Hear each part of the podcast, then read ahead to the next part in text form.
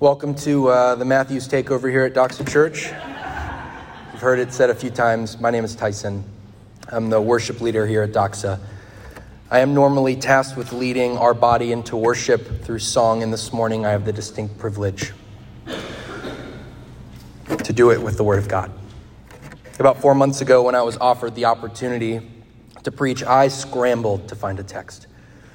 Do I go with a gospel passage? I mean, Jesus is right there in the middle of it. We've been in the Sermon on the Mount.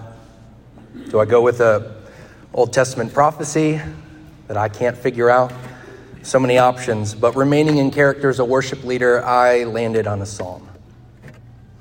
In the Book of Common Prayer, this psalm is read, sung, and preached every third year. And after reading it and being challenged to slow down, and we had to slow down in that, right? Read that phrase over and over again. I knew this was the text the Lord would have me preach. This psalm is unique, and that it's the only psalm in the entire Psalter that has a constant repeated phrase throughout its entirety. And I found it helpful as we're going to be talking about it this morning. As Randy said, there is a, a refrain after every phrase. There is a claim made, and then there's a word of acclaim.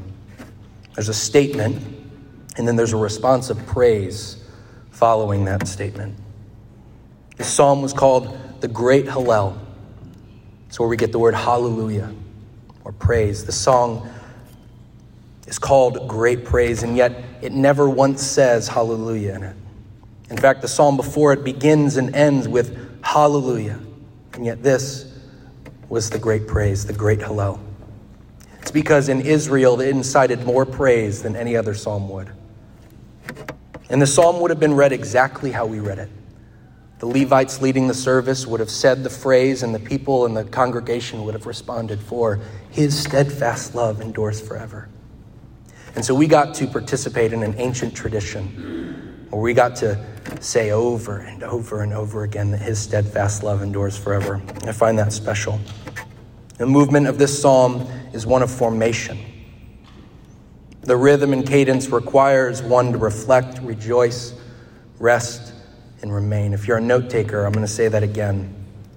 The rhythm and cadence requires one to reflect, rejoice, rest, and remain. My hope for us as a church today is that we would be able to join with the rhythm of ancient Israel as they found their foundation, their identity, and hope in God. Before we continue, I just want to pray. And uh, I want to invite you to pray with me. Um, pray for my heart. I need prayer. Pray for the hearts of everyone here in this room. And uh, pray for those that maybe will hear this message afterwards. Let's pray. Heavenly Father, your steadfast love endures forever. That in and of itself is enough. It's good enough to know that. But Lord, I pray by your Holy Spirit here among us that you would make that saying true in our hearts. That it wouldn't be something that we just profess with our minds, that we can intellectually agree with, but it's something that is spurring us on into praise as it did Israel. Father, I pray that we would find Jesus in this psalm. That in reading this psalm and in learning about this psalm, that we would see our Lord and Savior Jesus in the text. That He is the one that we find steadfast love in. Lord, speak through me this morning. If it's my, if it's my words alone, Lord, it's worthless. We need you. Move among us. Do what only you can do. It's in Jesus' name I pray. Amen.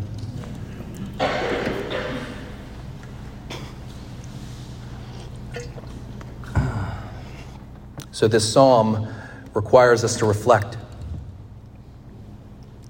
To reflect, we have to slow down, and for good reason. The author of this psalm could have easily listed all of the faithful deeds of God and then ended with, For his steadfast love endures forever, but they didn't.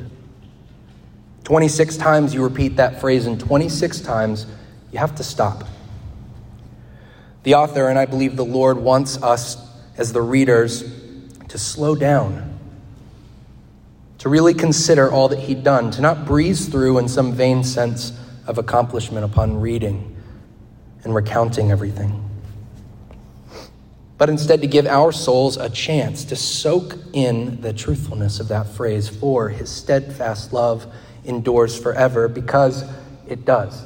And it requires us to reflect on the love, kindness, goodness, and faithfulness of God.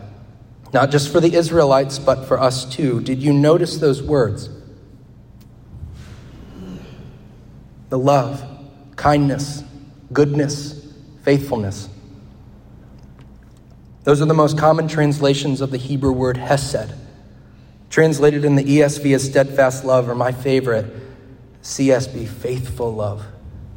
We sang about it, his faithful love. He is faithful till the end. Those words, do they sound familiar? Love, kindness, goodness, faithfulness. They should. We preached on it for many weeks. But I'll read the passage if you want to turn with me. It's Galatians 5. I'm going to start in verse 22 and go to 23.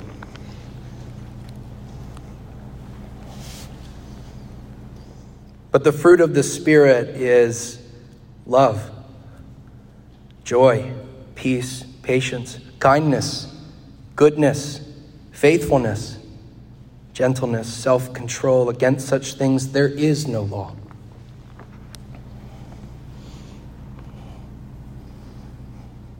Why is this the fruit of the Spirit?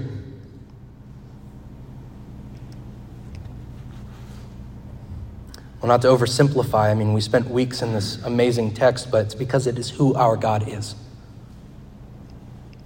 In reflecting upon this psalm, we are met with the very character and nature of our God towards us. He loves us, He loves you, He cares for you, He is with you. Emmanuel, God with us, light into our darkness. It's what we've been celebrating. For His steadfast love endures forever.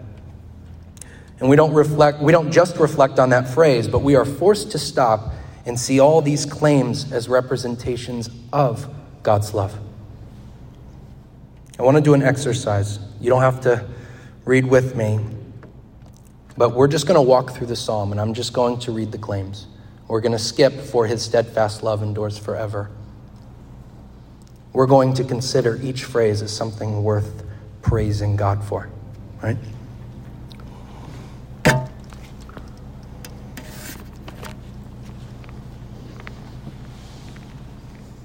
The first nine are easy. Give thanks to the Lord, for he is good. Give thanks to the God of gods. Give thanks to the Lord of lords. To him who alone does great wonders, to him who by understanding made the heavens, to him who spread out the earth above the waters, to him who made the great lights, the sun to rule over the day, the moon and stars to rule over the night to him who struck down the firstborn of Egypt. That one's hard. And brought Israel out from among them. Praise God with a strong hand and an outstretched arm to him who divided the Red Sea in two and made Israel pass through the midst of it, but overthrew Pharaoh and his host in the Red Sea. To him who led his people through the wilderness. To him who struck down great kings and killed mighty kings. And then a name drop Sihon, king of the Amorites, and Og, king of Bashan.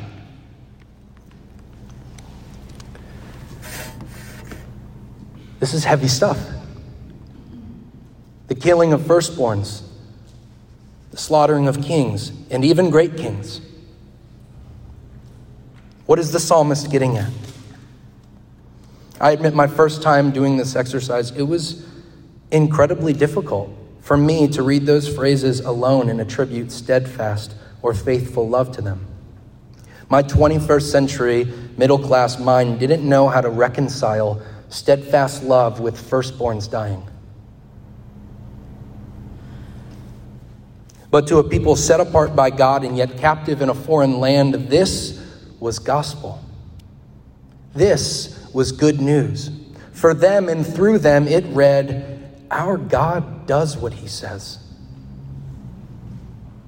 Our God is stronger than our captors. Praise God.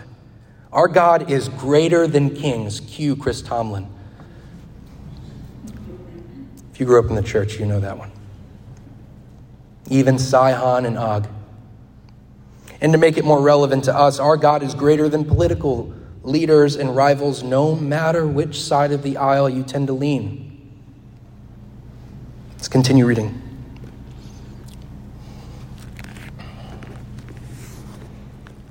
He gave their inheritance, he gave their land as a heritage, a heritage to Israel, his servant.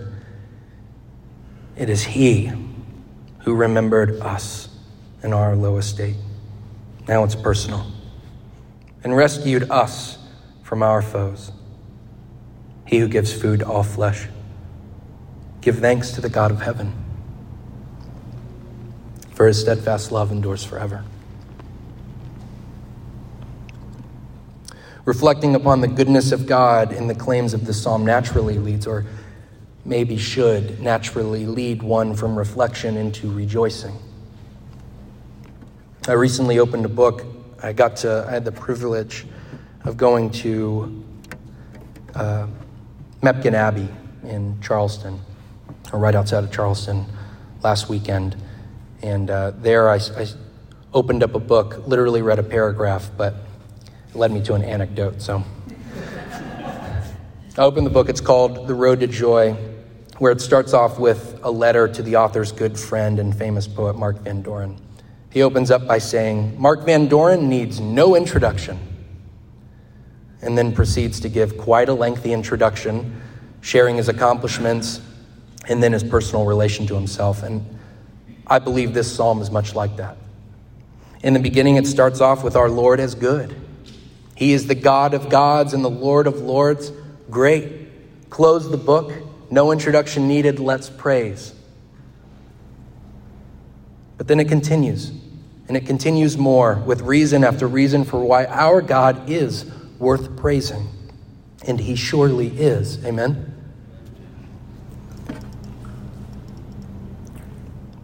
I warned you at the beginning. I want to read this psalm one more time. I know it's long. But after giving some context and foundation to the psalm, I want us to sit in it with some more intentionality, not just trying to get through it, but let's sit in it. So we're going to read the psalm one more time. I've read the psalm like 400 times. Four months is a long time to think on a passage. And if you would, as we did in the scripture reading, respond with me, for his steadfast love endures forever. Give thanks to the Lord, for he is good, for his steadfast love endures forever. Give thanks to the God of gods, for his steadfast love endures forever. Give thanks to the Lord of lords, for his steadfast love endures forever. To him who alone does great wonders, for his steadfast love endures forever. To him who by understanding made the heavens, steadfast love endures forever to him who spread out the earth above the waters, for his steadfast love endures forever. To him who made the great lights, for his steadfast love endures forever. The sun to rule over the day, for his steadfast love endures forever. The moon and stars to rule over the night, for his steadfast love endures forever. To him who struck down the firstborn of Egypt, for his steadfast love endures forever. Yes, it does and brought Israel out from among them, for his steadfast love endures forever. With a strong hand and outstretched arm, for his steadfast love endures forever. To him who divided the Red Sea in two, for his steadfast love endures forever and made Israel pass through the midst of it. steadfast love endures forever, but overthrew Pharaoh and his host in the Red Sea, for his steadfast love endures forever. To him who led his people through the wilderness, for his steadfast love endures forever. To him who struck down great kings, for his steadfast love endures forever, and killed mighty kings, for steadfast love endures forever. Sihon, king of the Amorites, steadfast love endures forever. And Og, king of Bashan, for steadfast love endures forever, and gave their land as a heritage, for steadfast love endures forever, a heritage to Israel, his servant. Love endures forever. It is he who remembered us in our low estate, for his steadfast love endures forever, and rescued us from our foes. For his steadfast love endures forever he who gives food to all flesh. For his steadfast love. Doxa Church, give thanks to the God of heaven, for his steadfast love endures forever. Amen. In this movement, again, if you're taking notes, we're, we're in rejoice. In this movement, after reading this psalm, we are to be thrust into praise. After all, this is the great Hallel. We should be jumping up with praise and thanksgiving, screaming, Hallelujah! And some of us really want to. And if that's you, please do. Don't be shy. Carolyn and I can't carry the energy of the Spirit moving here at Doxa. And yet, there is a sense in which great joy is not our immediate or natural response. In fact, it's far from it. The past two years, which, if we're honest, has felt a lot more like 10, has been a whirlwind of emotion, loss, tragedy, illness, pain, death, trauma. Every one of us have been recipients of such things. Things like political unrest, racial injustice, disunity in the church, a worldwide pandemic, natural disaster, church scandal after church scandal, forced and even desired isolation, mental health decline, loss of employment loss of homes, loss of lives, so many lives. The list honestly keeps going. We're all feeling it. We're tired. Hasn't that become the normal response? How you doing? I'm tired. Used to be busy. Now I'm just tired. We're all tired. And it's become increasingly more difficult to believe that phrase for some of us, for his steadfast love endures forever. For some of us, we're hoping that if we just keep saying it, then maybe we'll start to believe it ourselves. And maybe there's some wisdom in that. But if that's you, I just want to pause and say to you, welcome, fellow stumbling saint. You're in the right place. The list that I went through almost requires a phrase like Psalm 136 after every line. Something like, His steadfast love really needs to endure forever. Or maybe for you, it's, Lord, is your steadfast love still enduring? And that's okay. There are many Psalms in the Psalter just like that. Lord, where are you? My enemies rise up against me. They prosper. They're winning. They're laughing. Where are you? But there's always hope at the end. The Israelites had silence from the Lord for 400 years before the light of the world entered into our darkness. The most important part of that phrase for them would have been endures forever. It can't just be for my ancestors. It must be for us too. It is for us too. The scriptures do have something to say about pain and suffering, though. We don't necessarily need to look past the life and death of our Lord Jesus.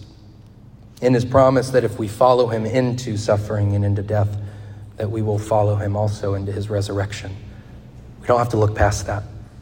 But I am drawn to Eugene Peterson's beautiful translation of Romans 5 3 through 5. It goes like this There's more to come.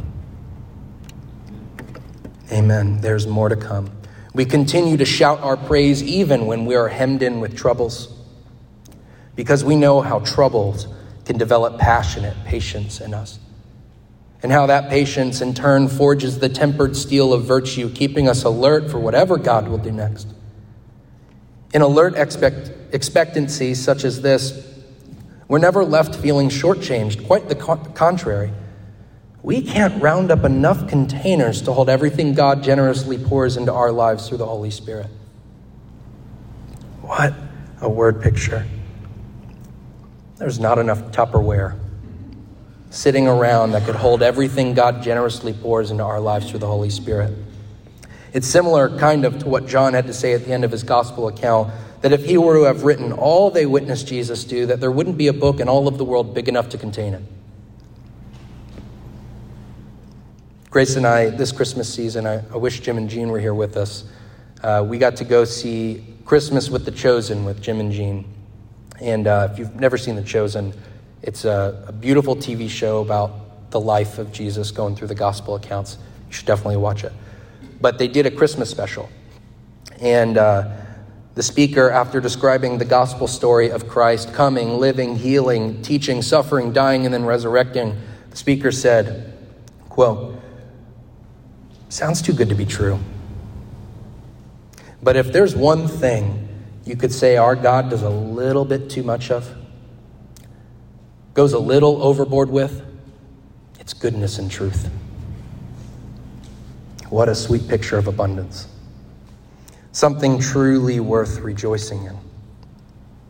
And rejoicing is what this psalm beckons us to do, but ultimately rest, I believe, what our Lord Jesus, the one whom this psalm is about, Rest is what he is calling us into. True joy is a result of peace. Rejoicing flows from rest. Rest. One of my favorite quotes from Scripture, and you've heard me say it many times in calling you all to worship, is at the end of Matthew 11. You can read along if you'd like. We're going to start in verse 28.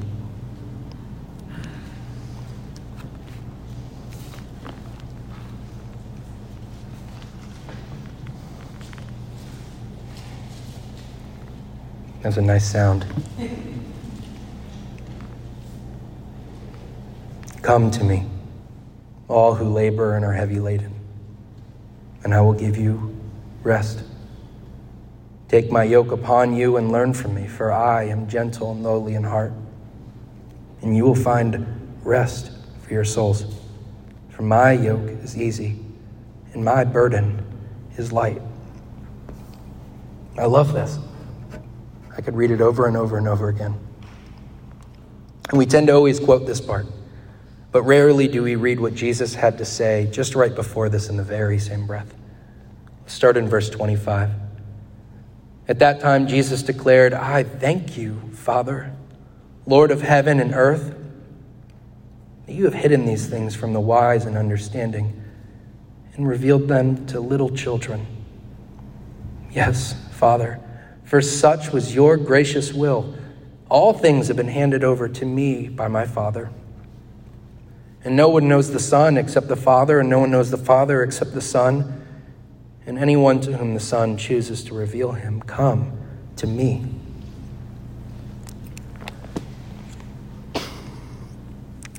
For some of us, the steadfast love of God that we've been talking about just, uh, it's not a reality.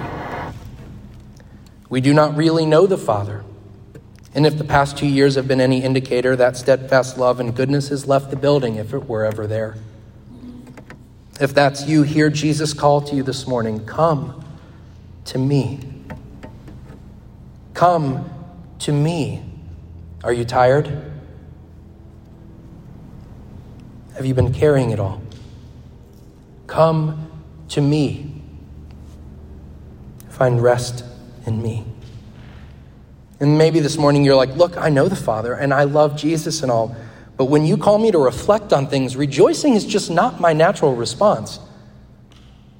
If that's you, then hear Jesus' same words to you. Come and find rest in me, not in your understanding,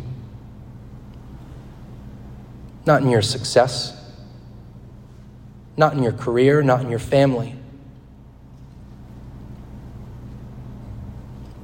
in me.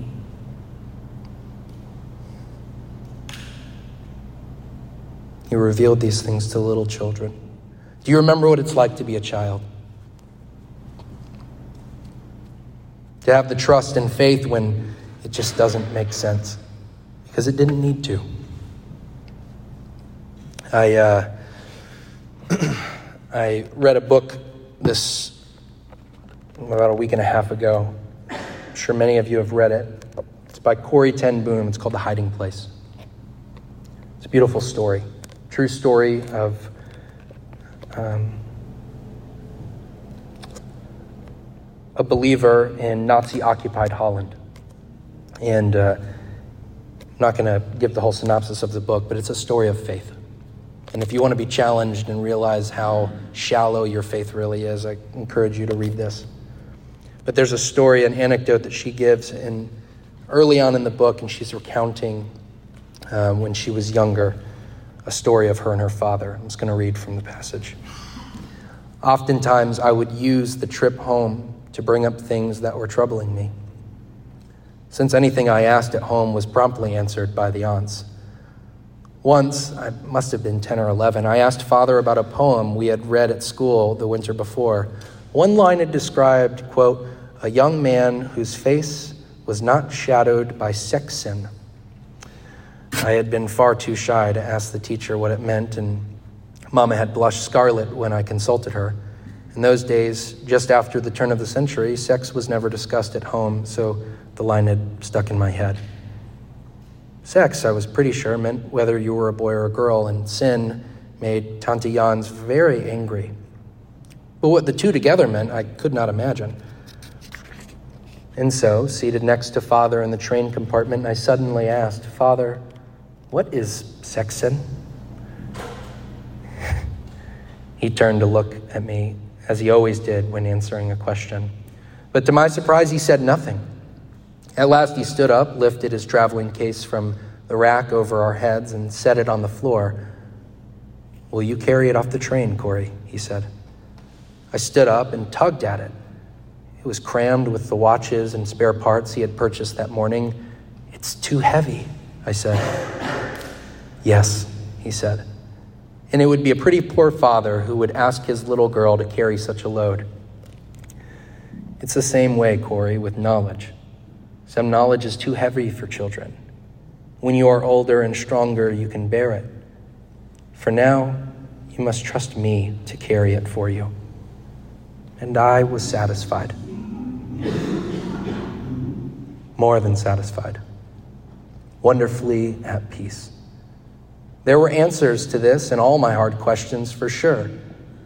But for now, I was content to leave them in my Father's keeping. Can we say the same? Are we content to leave these things in our Father's keeping? Not ignore them. Can we entrust them to Him? Or as Jesus' disciple Peter said in his first letter, cast all your anxiety and cares upon him because he cares for you. He loves us, he loves you, he cares for you, he is with you. For his steadfast love endures forever. There, rest is found. Here, rest is found.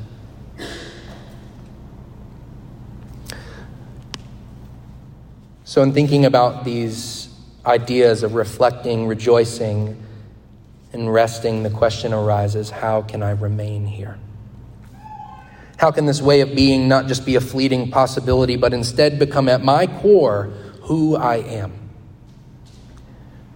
Jesus said in Matthew 7 24, Therefore, everyone who hears these words of mine and puts them into practice It's like a wise man who built his house on the rock. So I have a few practices that I believe could be a great help in that direction. And if you're taking notes, this is remain. The first one would be well, read this psalm.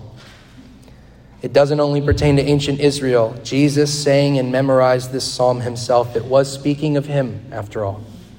Read this psalm. Let this be a start. Take in over and over and over again the steadfast love that endures for you for all of us. Two, find passages of Scripture that incite praise, instill identity, and provide hope, and memorize them. A few that could be good to start could be Exodus 14 14, Romans 10 12, Isaiah 40 28, Psalm 46 1, James 1 17, the list goes on. And there are plenty of helpful apps, resources available. I know that my wife got an incredibly thoughtful resource from the women's gathering this year. It's a set of cards on one side showing God's attributes. And on the other side, it has a verse to memorize pertaining to that attribute. It's beautiful. Every morning, she wakes up and reads one and sits in that. Maybe try with something simple like that. Find a verse and there are tons of resources available. In fact, I was going to point to her and call her out, but Brianna Thomas, who's in charge of our resource table, um, she's not here this Sunday, but if you're uh, able to find her another Sunday, I'm sure she could point you to way better resources than I could. Three, create a list of ways the Lord has personally proven his steadfast love in your life. Revisit this list and add to it.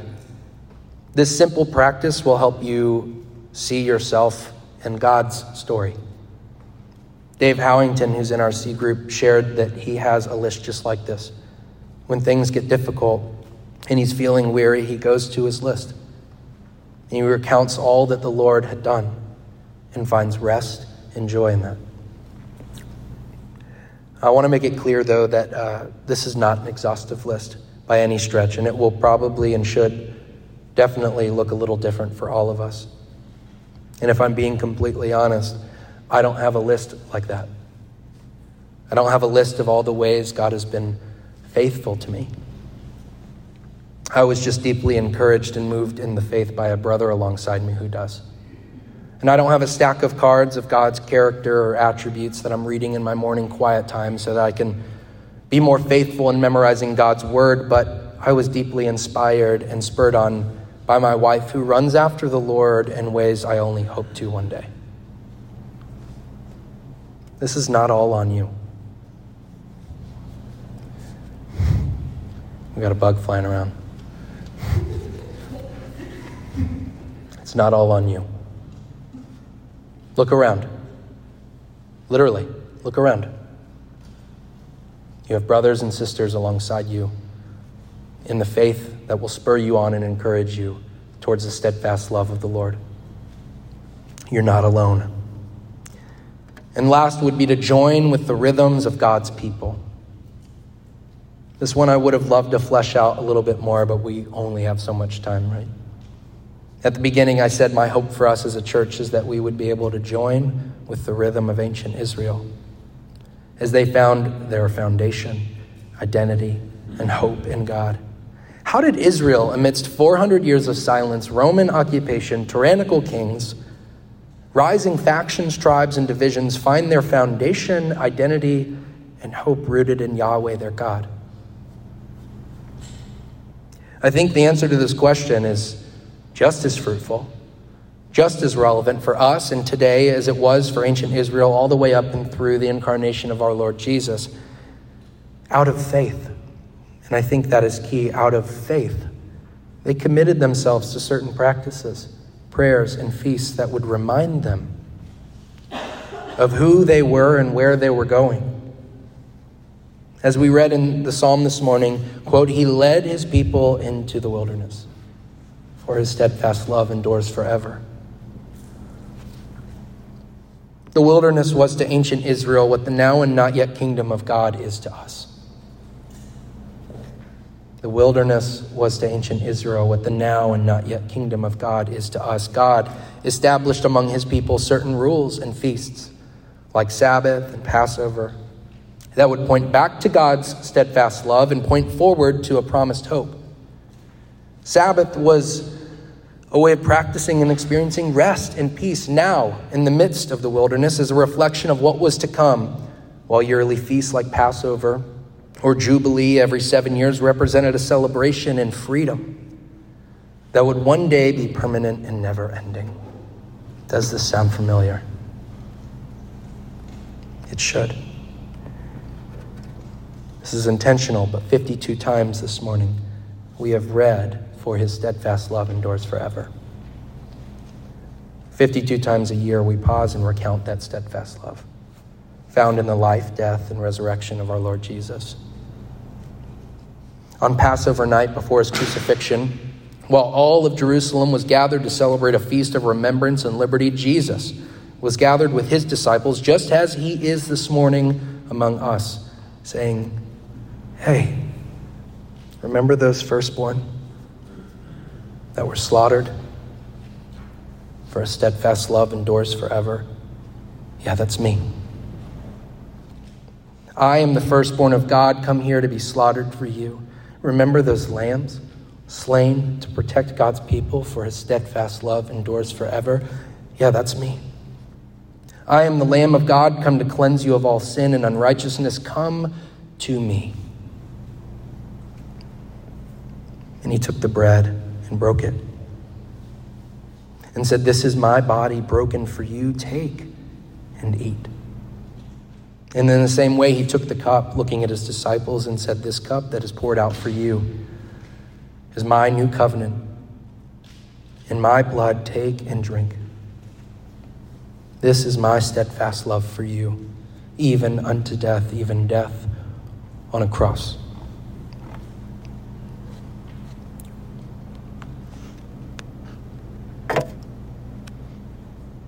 Later on in the book, this quote struck me Love. How did one show it? How could God Himself show truth and love at the same time in a world like this? By dying. The answer stood out for me sharper and chillier than it ever had before that night. The shape of a cross etched on the history of the world. But the steadfast love of God became enduring when our slaughtered Savior became a risen King.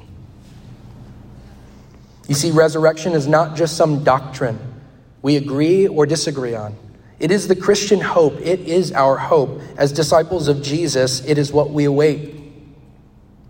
And so, communion, the fulfilled Passover, is not just a time of remembrance, but a time of anticipation and expectation for our God to continue to be the God who does what he says he's going to do. Do you believe it?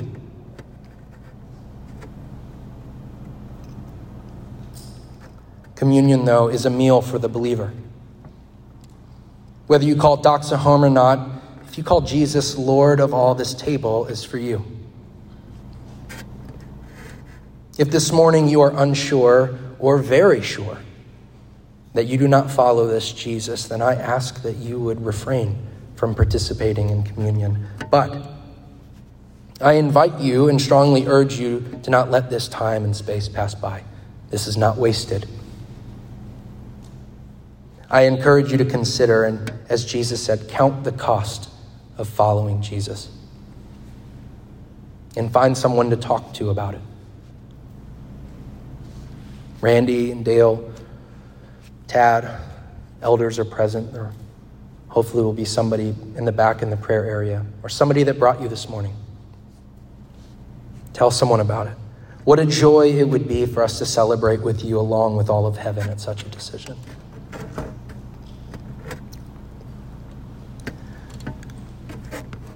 I'm about to pray, and we're going to take communion together.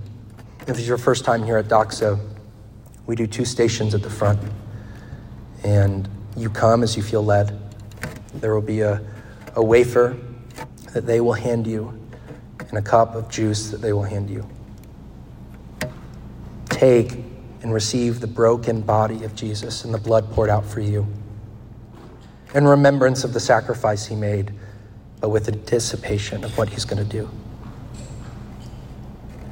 Let's pray.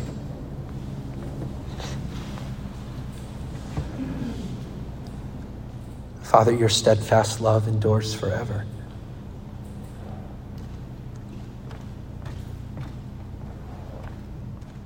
Thank you, Father, That it's not just something we have to hold on to, but you have proven it on the cross. In the life and death and resurrection of your Son Jesus, your love endures forever. It is for us here and this morning. Lord, lead us into a deeper and deeper and deeper understanding of that love as your children. We pray. Amen.